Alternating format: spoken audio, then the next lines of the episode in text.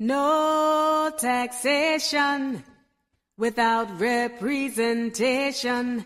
200 years of exploitation in the capital of this nation. No representation in the capital of this nation. 200 years of exploitation. Give the people their right to vote. Someone asked me, was it true? The voting rights of the district were long overdue. That was Sweet Honey in the Rock with Give the People their Right to Vote. Hello and welcome to Shadow Politics, an hour long grassroots talk show which will attempt to shine a light on the issues that you care about. I'm your host, United States Senator Michael D. Brown, coming to you live from the District of Columbia, America's last colony. I'm joined by my co host, Mar- Marilia Duffels, and together we hope our show will start a dialogue with America about the issues that are important to you and affect the lives of all of us. So feel free to call in at 888 627 6008, or you can Skype your questions to us at PBS Radio. Tonight we have a, a, very interesting guest, uh, Frank Vogl. Mr. Vogl is the co founder of two leading international NGOs fighting corruption. Transparency International, and the Partnership for Transparency Fund. He teaches at Georgetown University, writes regular blog articles on corruption for the globalists, and lectures extensively. He is a specialist in international economics and finance with more than 50 years of experience as an international journalist, director of information and public affairs at the World Bank, and president and CEO of Vogl Communications. Mr. Vogl is the author of seven books, including his latest, which we can't wait to talk to him about The Enablers How the West Supports Kleptocrats and Corruption, Endangering Our Democracy. Thanks so much for being with us tonight, Mr. Vogl, Vogl, and welcome to the show. It's a great honor. It's wonderful to be with both of you, and thank you so much for having me. So, can we start at the top? Because uh, I've always been foggy on this, and I know a bunch of our listeners uh, probably are too. What exactly is a kleptocrat? The world has maybe 100 countries today where the governments, the people at the very top of the governments, are stealing from their people.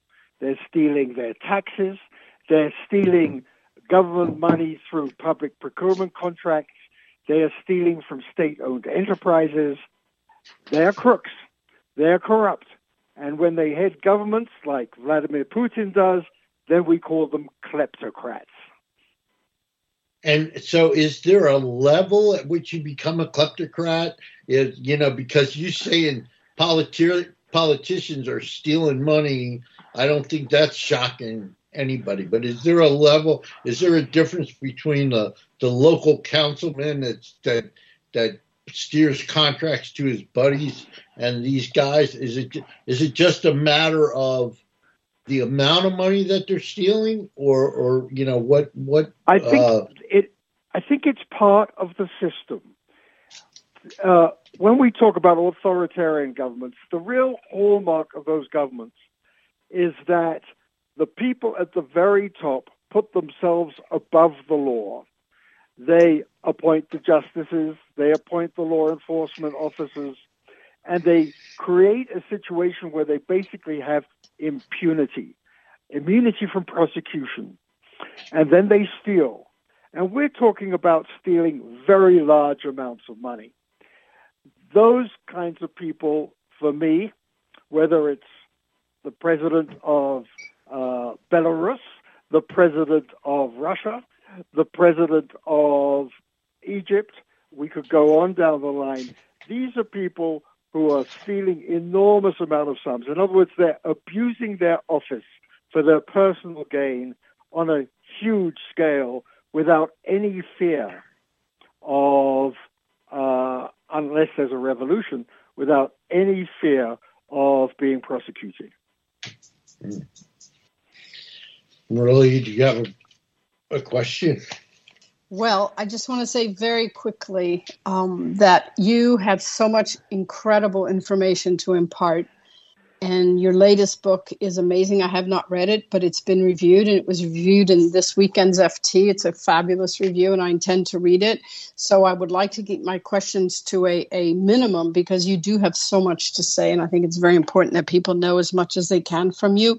But I will mention because you do have the um, Zuzana Foundation and it relates to classical music in the Czech Republic. I used to live in Prague, my husband and I did, and I've loved Wonderful. and followed yeah, followed classical music. Um, and I was surprised to see that Tchaikovsky has an opera called Oprichnik. And I I had no idea. And I and Tchaikovsky is one of my favorites. And um, I looked it up and it was a designation given to a member of the Oprichnina, which is a bodyguard corps established by Tsar Ivan the Terrible to govern a division of Russia but basically the motivating purpose for their existence of these oprichniki was to oppress people or groups opposed to the czar and it just goes to show you and this is dating back to the 1500s that this is time immemorial been in existence and to this day, surprisingly, in 2022. But I thought it was very interesting that Tchaikovsky actually wrote an opera based on the Oprichniks, set in Ivan the Terrible's court. Um, and it, it is what Russia is today. But anyway, I just wanted to mention but you that know, because you, you know you make such a good point, and I like to just say one little thing. I once did a, a TV program a few years ago, and there was mm-hmm. a Russian on the on, there was a Russian journalist on the panel, and I happened to mention corruption, and he said, "Oh, we have a thousand-year history of corruption in Russia," and and you know, uh, that's to your point.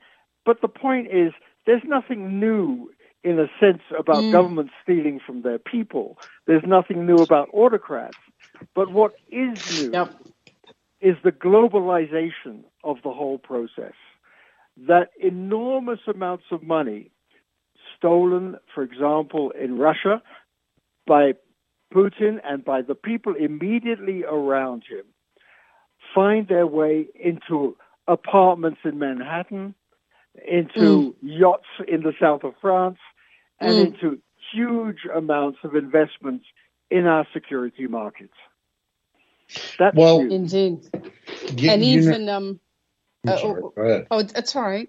Um, one of who's known as one of Putin's favorite oligarchs. I'm sure you're very familiar with him. Alisher, if I'm pronouncing it right, Usmanov. He invested in Apple and uh, Facebook more than 900 millions way back dollars in way back in 2009 when Zuckerberg was having trouble getting funds in the middle of that financial crisis. And it, it's just amazing. They have their claws in everything.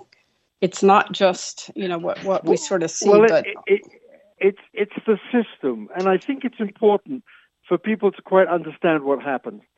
Mm-hmm. We, in the era of the Cold War, under the communist system, all enterprises were owned by the state. When communism collapsed, the West, our government, the World Bank, the International Monetary Fund, USAID, everybody else said, mm-hmm. okay, here's a chance to build capitalism in the former communist countries. And one of the things you have to do is to privatize all those state-owned enterprises. So the issue was many very clever officials in the Russian government said, okay, we'll organize the privatization. And of course, what happened? They stole the companies. Mm-hmm. Together with, together literally with mafia gangsters, they got control of the privatization process. So one of them got a big oil company, another natural gas company, another uh, got control of the railways, another got control of the biggest nickel company in the world, Norilsk. And these people got their hands, therefore, on enormously valuable assets without ever working for it. And they used that as the basis to build their empires and mm. their fortunes. And Vladimir Putin did a deal with them which was very simple. He said, after he came into power in 22 years ago, he said, I won't do anything to damage your business. In fact, I'll help you to grow your businesses.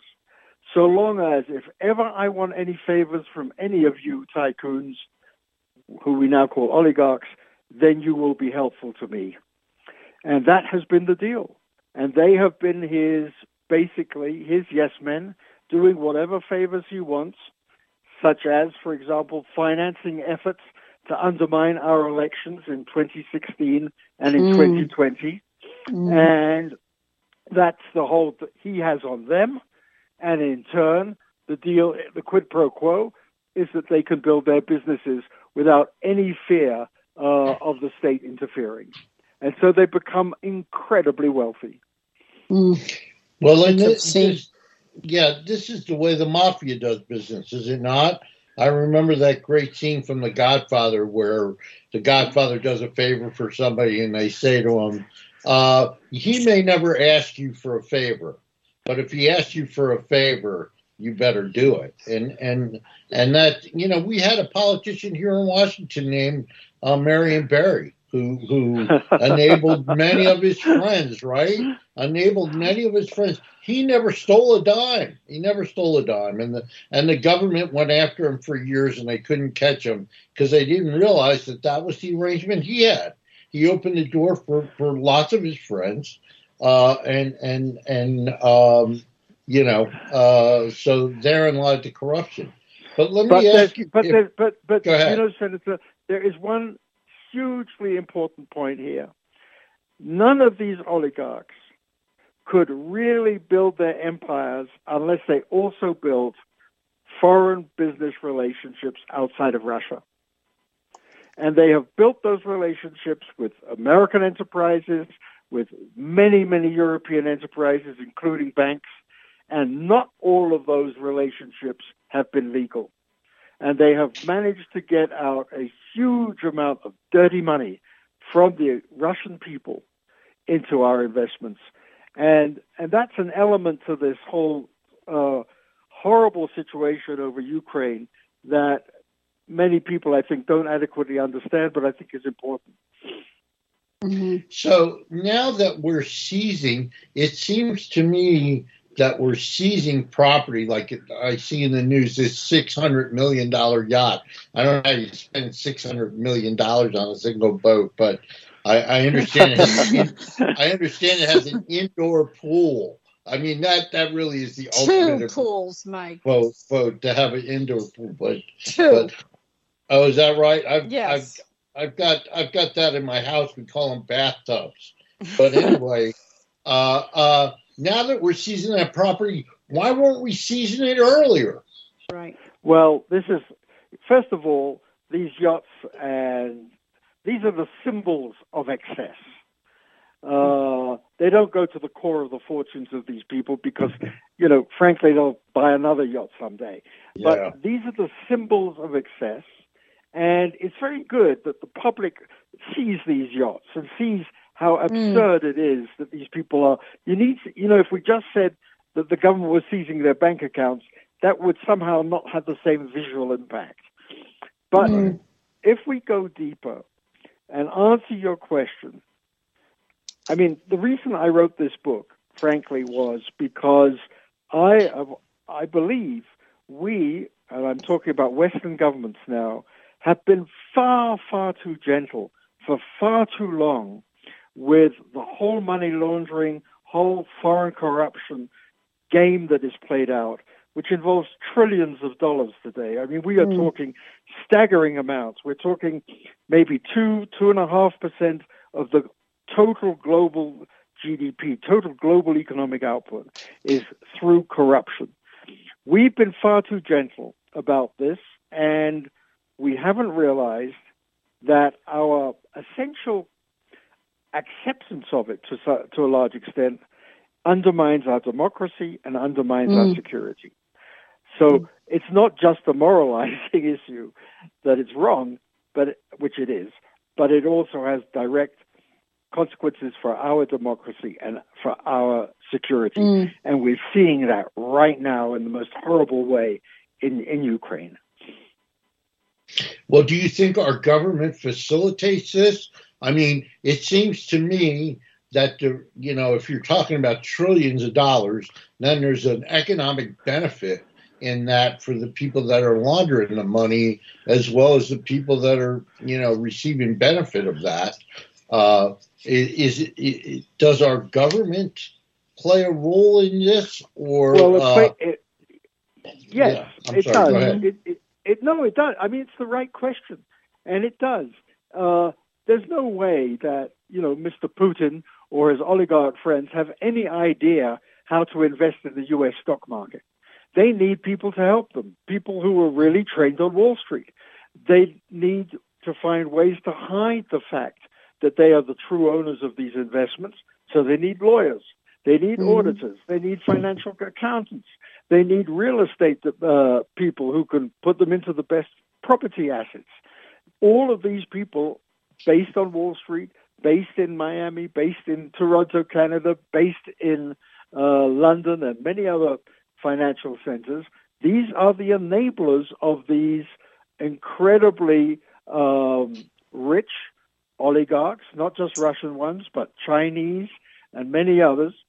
And the amount of enforcement of laws against their illegal operations because they're aiding and abetting money laundering, the amount of enforcement resources that Europe, Europe Western Europe I'm talking about, and the United States has put uh, out there is absolutely minimal.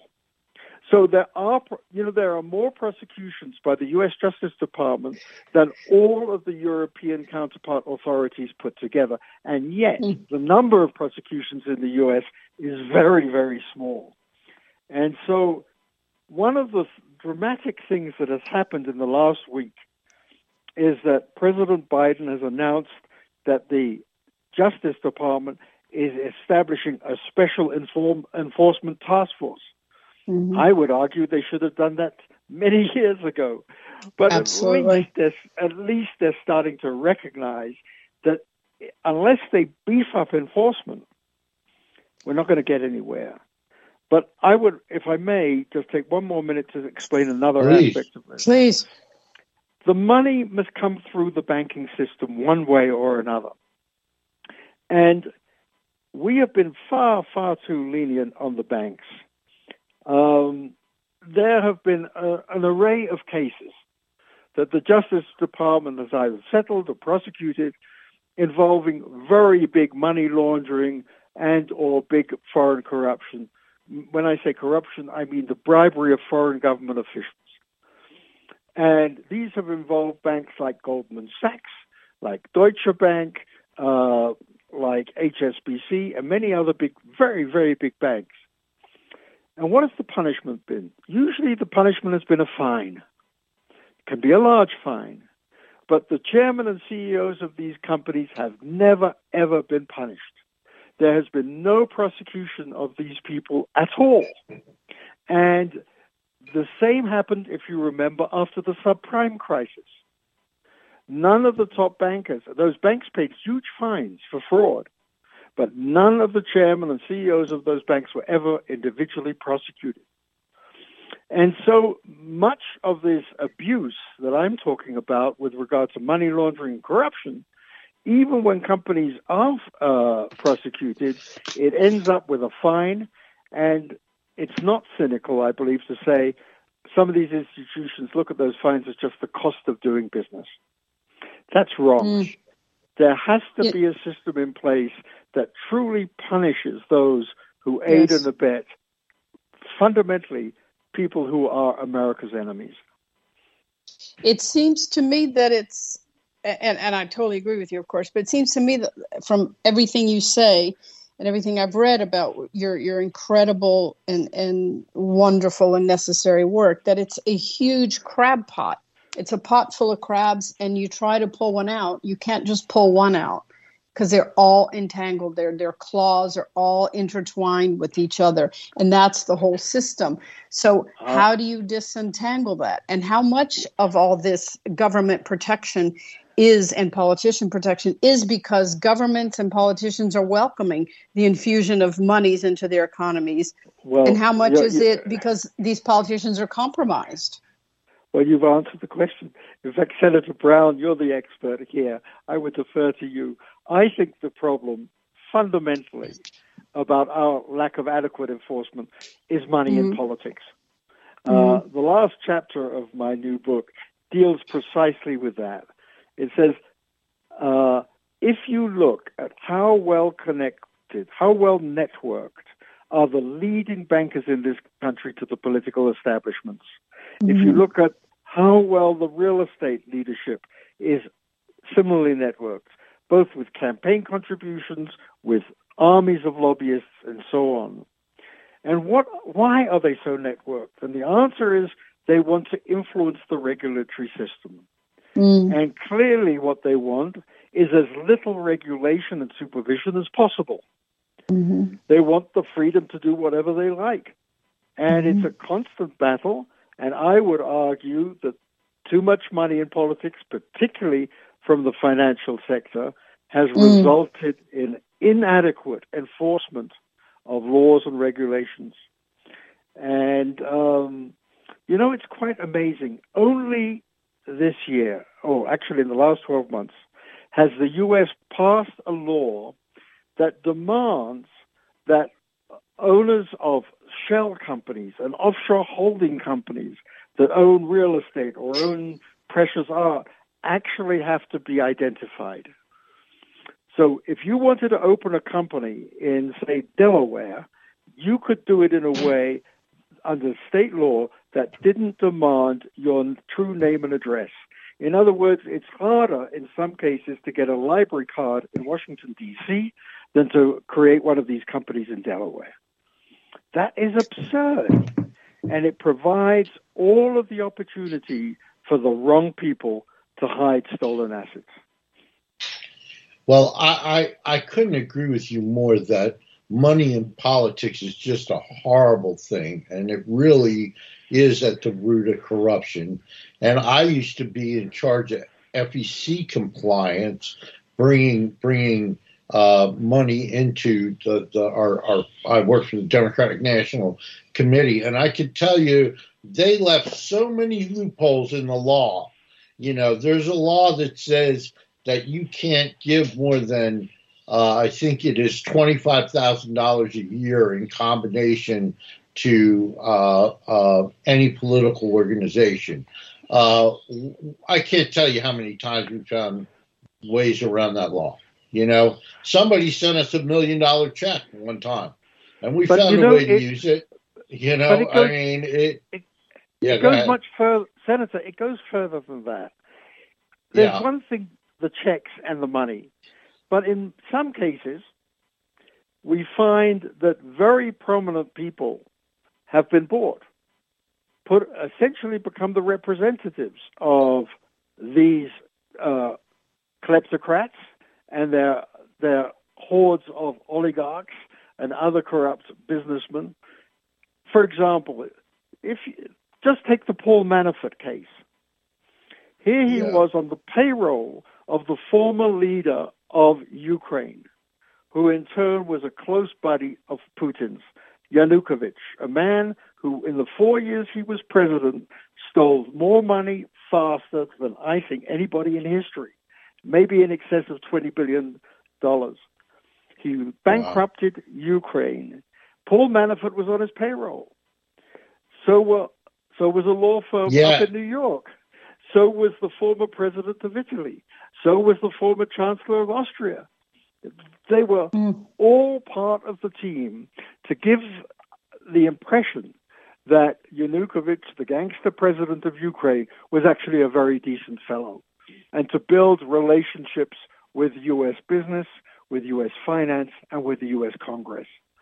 And this is the insidious system whereby you have money in politics but you also have these kinds of enablers. There are members of the British House of Lords, very respected, who actually are the front men for major companies in Britain that are really controlled by Russians. And the British government knows about it and it does nothing about it whatsoever. And in a couple of cases, some of these prominent Russians are major donors to the British Conservative Party. This is the insidious system or mm. as Marilla said, the crabs, as it were, that are all around in this system that needs to be opened up and broken up. And I think that this Ukraine crisis has finally forced many Western governments to ask themselves, can this system be sustained? If so, it will hurt us terribly. Or can we put our commercial interests to one side and really try and clean up this horrible mess of globalized corruption? And it's very difficult to clean it up. Well, I'm and sure you have, really you're out. Go ahead. And you Go have ahead. people. So um, Mr. Vogel, you're saying that, and it looks to me this way that the Liz Trusses and the and the the the, the, the leader of the Labor Party, Keir Starmer, it's just words out of the mouth. The things they're saying to address this and the sanctions and everything. Need, she, but they need, but they need to act.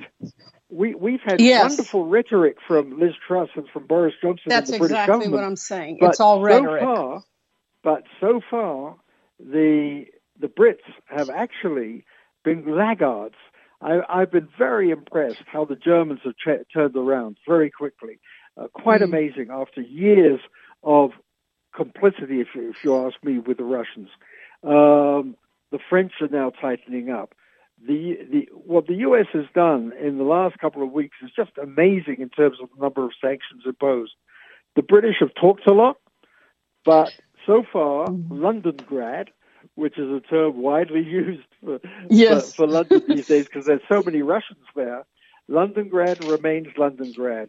The Russians are still there and even complaining about being harassed by the government. Well, I, I heard political pundit after political pundit over the last couple of weeks, uh, Mr. Vogl, say this is the way, the only way to get at Vladimir Putin. Do you believe that that we, you know, to to to get to Putin, you got to take down the, the, the kleptocrats and the oligarchs? I think, if if I may say so, I think some of the rhetoric is overly simple.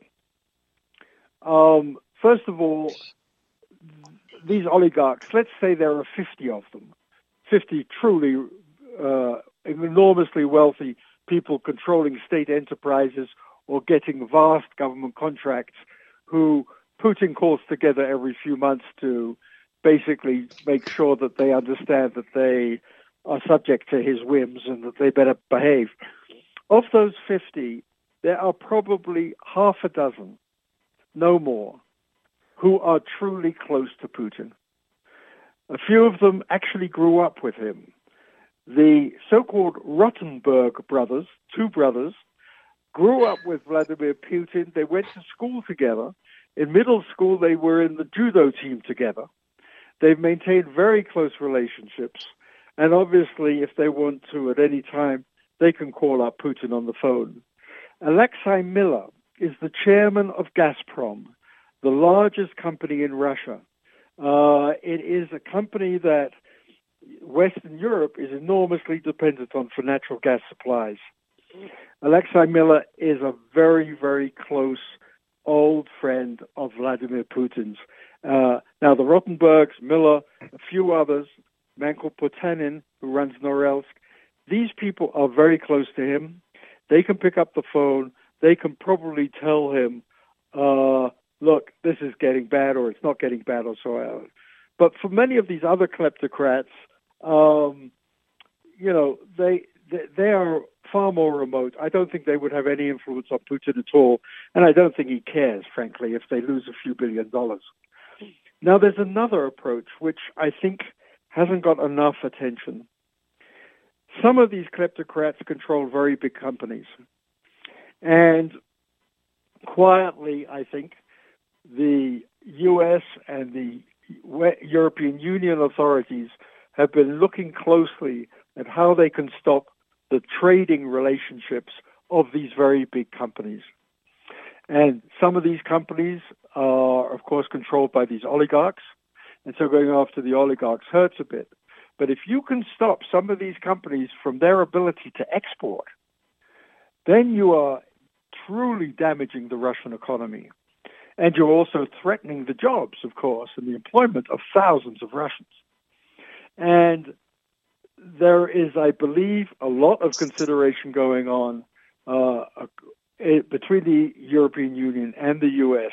as to which of these companies should be targeted, how best to target them, and uh, sure, why not target the oligarchs who control them?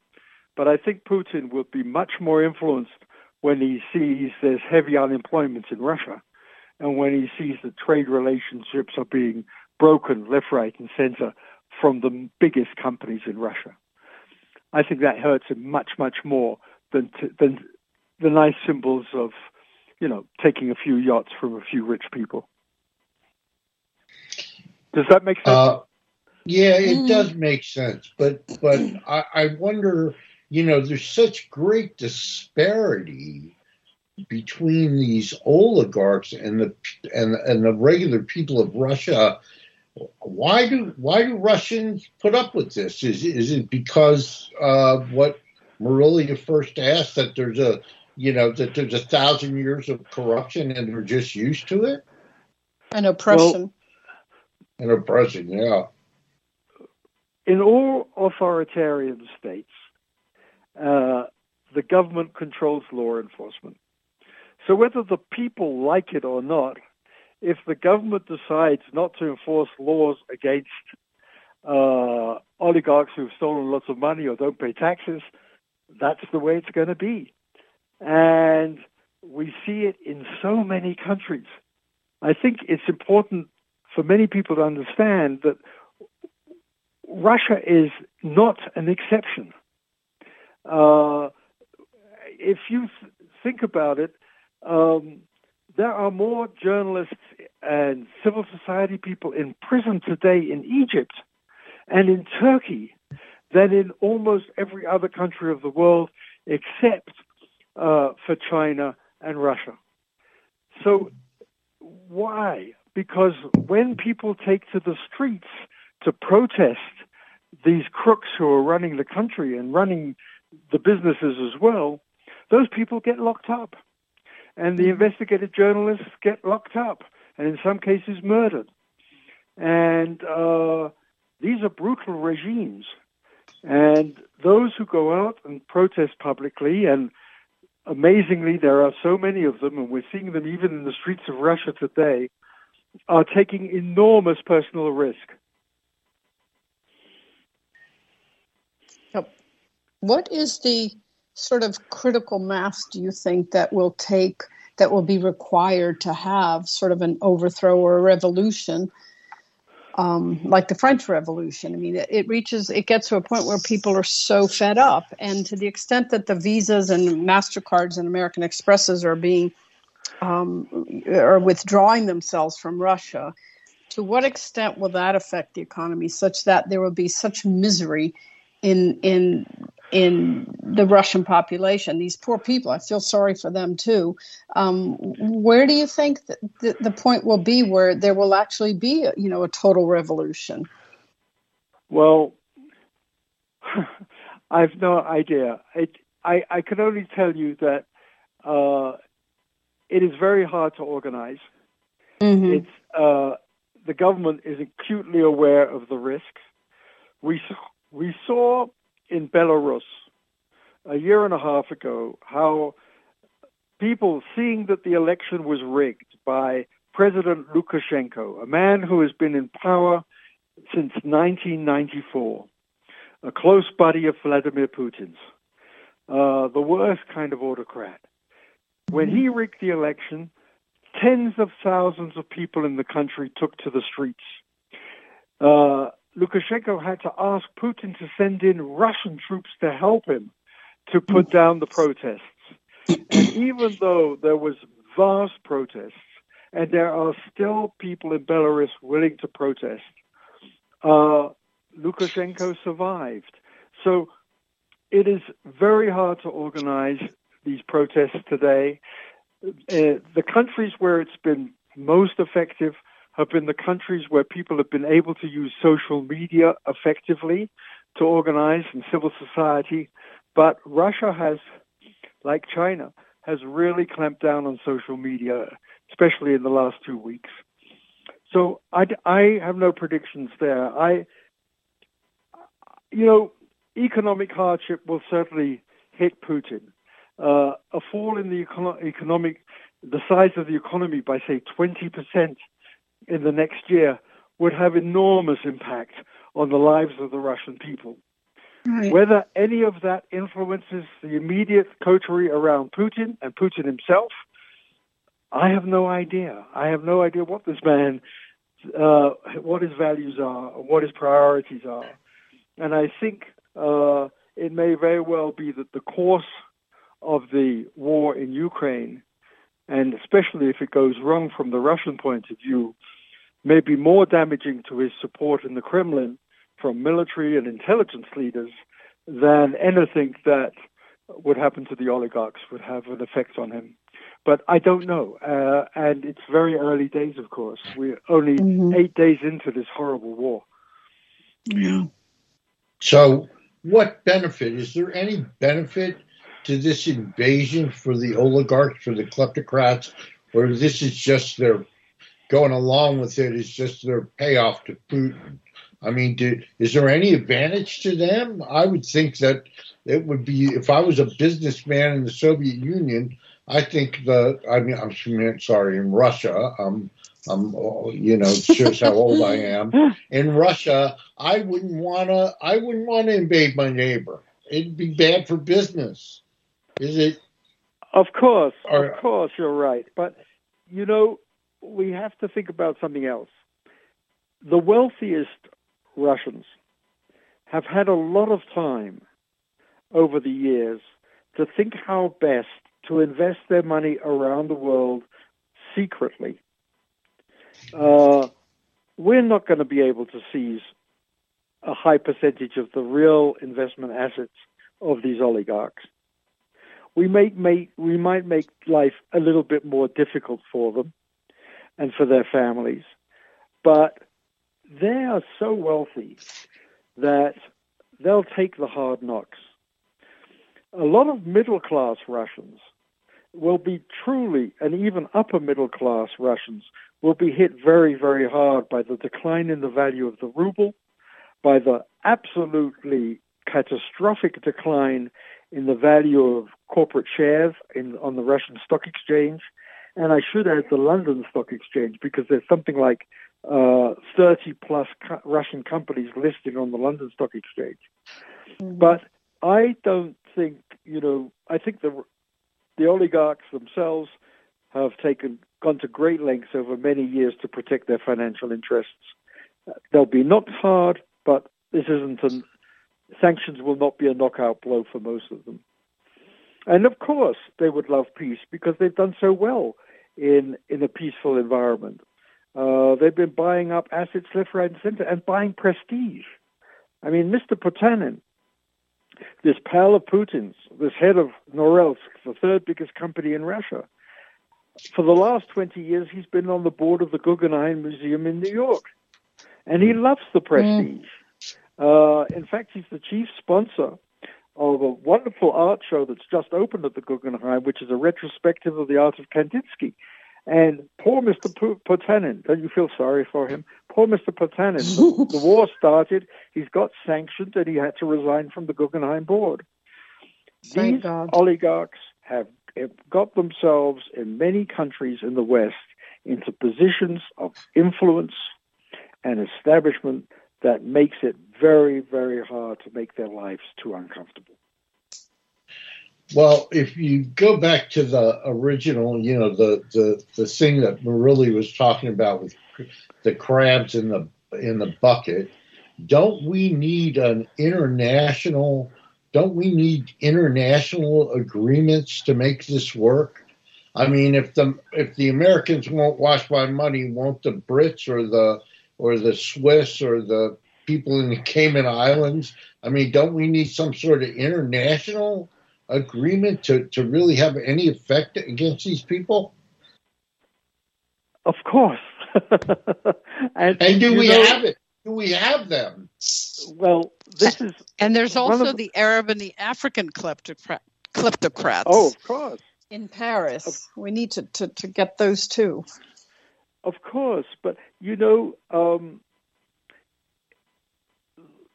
history works in very strange ways. So let me give you an example. Uh, many people in civil society in Washington, D.C., who've been campaigning against corruption, and there are quite a lot of us in D.C. who have been trying very hard to do this over many years, uh, were, were delighted a year ago that at least the Biden administration was willing to listen to arguments about a global pact to curb corruption that could be truly enforced, that could be really meaningful. Last summer, the White House issued its first national security memorandum, and it was on the subject of corruption.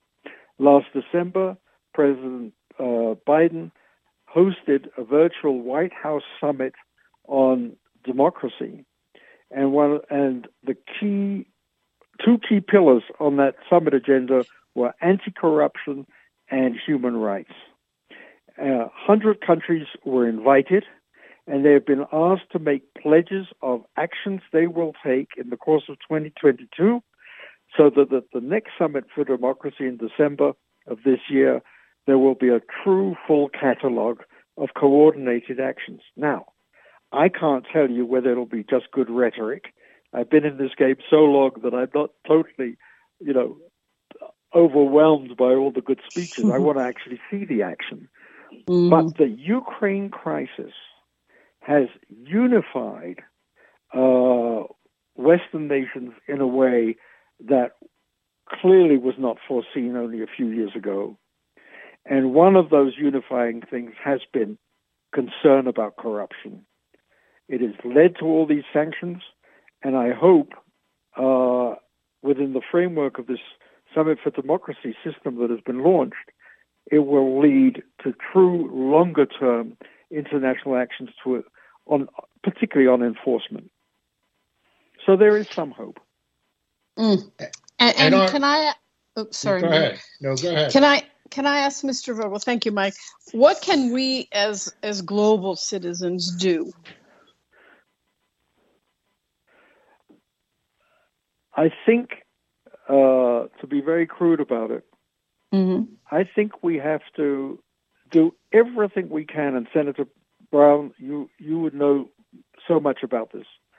We have to get a broader consensus in Congress around the issues that are necessary to create global leadership in the anti-corruption fight. Now, it was bipartisan support uh, that led to the passing of this so this bill last year sorry, called the Corporate Transparency Act to di- to disclose and re- and reveal the true ownership of holding companies in this country that I mentioned earlier. We need the public everywhere to write to congressmen and say we can no longer tolerate this kind of corruption.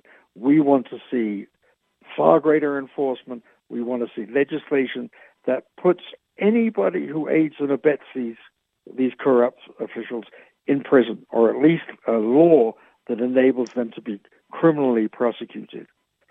Uh, I don't think that's an unreasonable request, and I think it's very practical. Um, and I, I ground it down to Congress because Congress has the power to do these things, Senator. Would you agree? Yeah, mm-hmm. I would think that they do.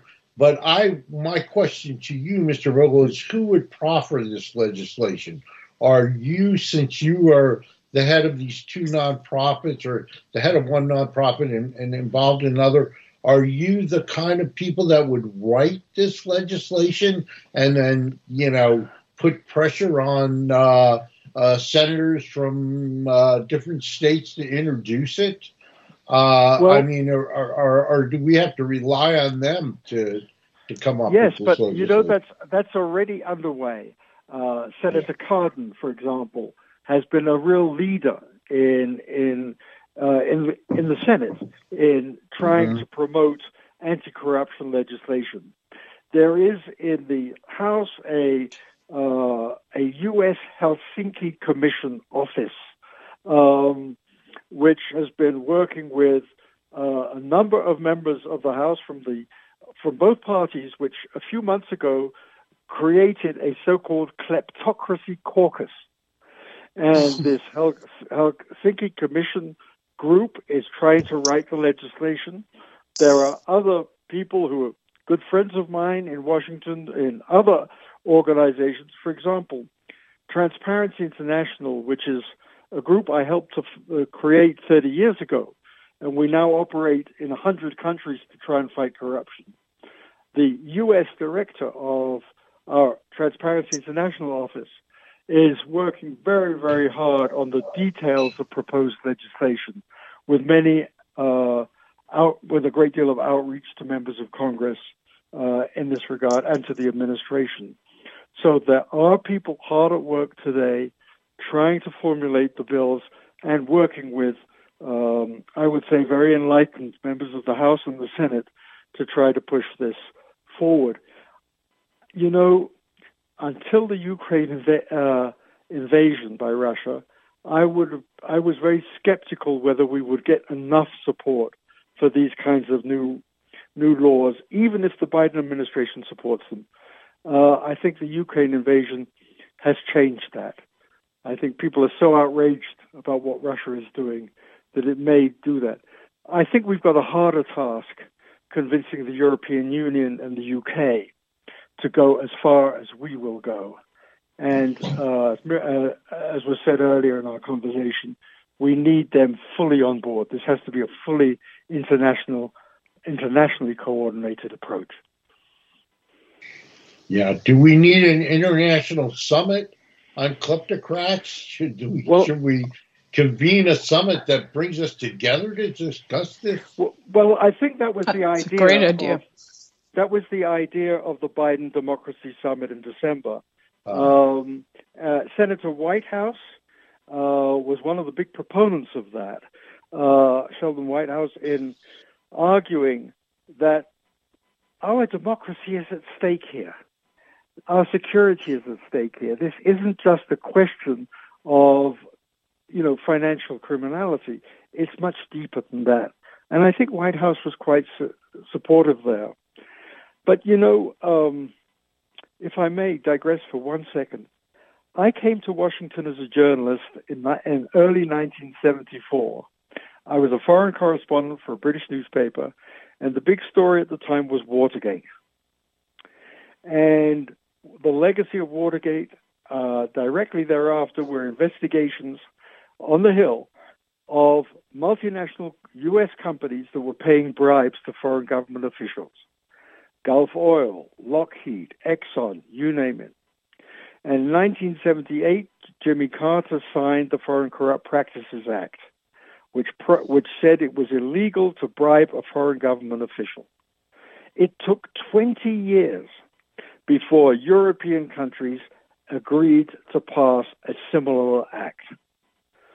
I don't think it's going to take 20 years now but, uh, for Europe to follow the US, but we are going to have a very big diplomatic fight on our hands to convince the Europeans to be as tough on corruption as I hope the Biden administration and the Congress will be, and that is absolutely essential if we are going to get hold of this incredible danger to our democracy.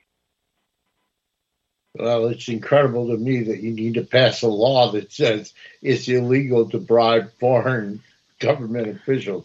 You would assume that that's that's something we should all know, right? That that yes, that but you know, uh, uh, but but but Lockheed, the old Lockheed uh, aircraft company, brazenly bribed the prime minister of Japan. And when I, as a journalist back in, I don't know, 1975, asked uh, Dan Houghton, the then chairman of Lockheed, about it, he said, well, everybody does it. In international competition, this is what you have to do. And anyhow, fortunately, wisdom prevailed. The Foreign Corrupt Act, Practices Act was passed, but only a couple of years ago, the President of the United States at the time said we should get rid of this law because it's unfair to U.S. business. mm, you, you can imagine who you can imagine who that president was. So, mm, absolutely. The, the, point I'm trying to make is we need global uh, you, you know, the point that you asked me earlier. Yes, indeed, we need global cooperation, and we need it on a scale that is sufficient to make the oligarchs of this world understand the game is up, to make the bankers and the lawyers and the auditors uh, and real estate people on Wall Street understand that aiding and abetting these corrupt people is against the public interest.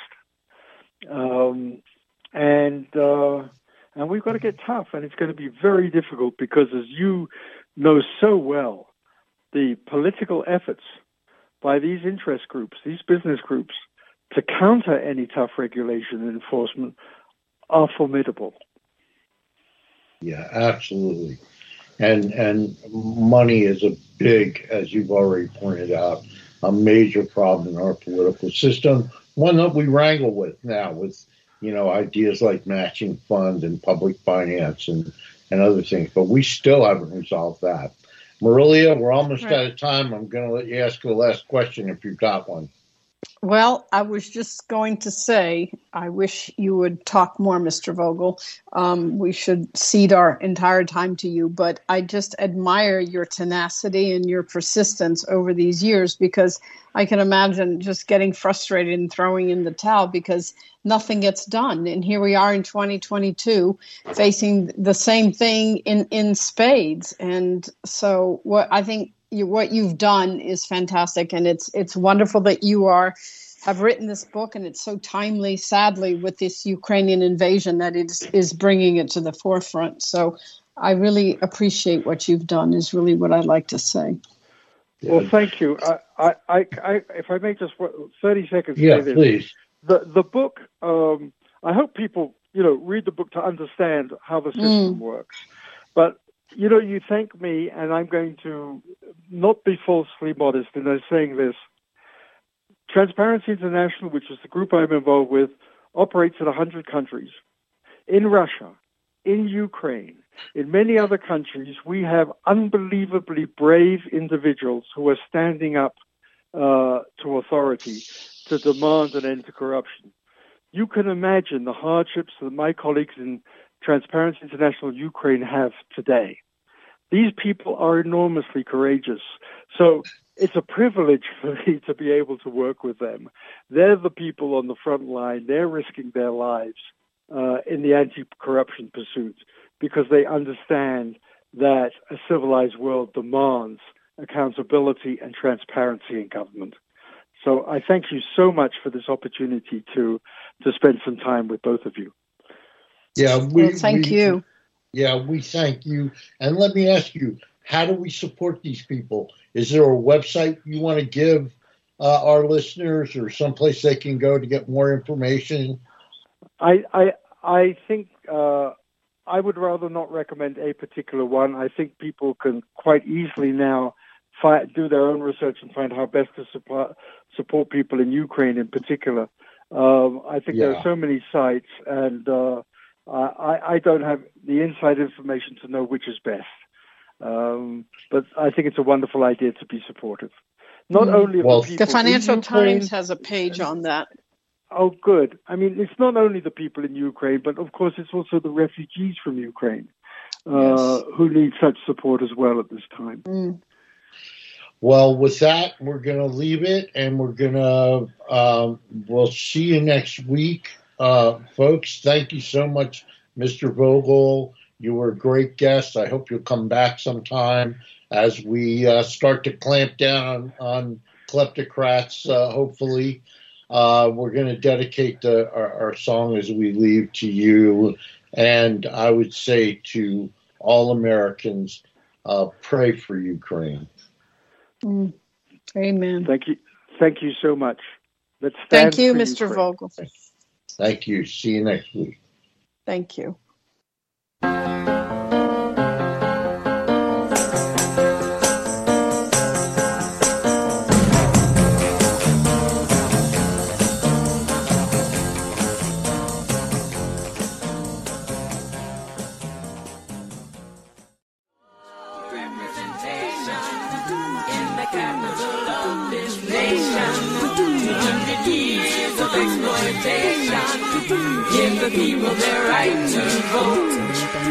Give the people their right to vote. Give the people their right to vote. Give the people their right to vote.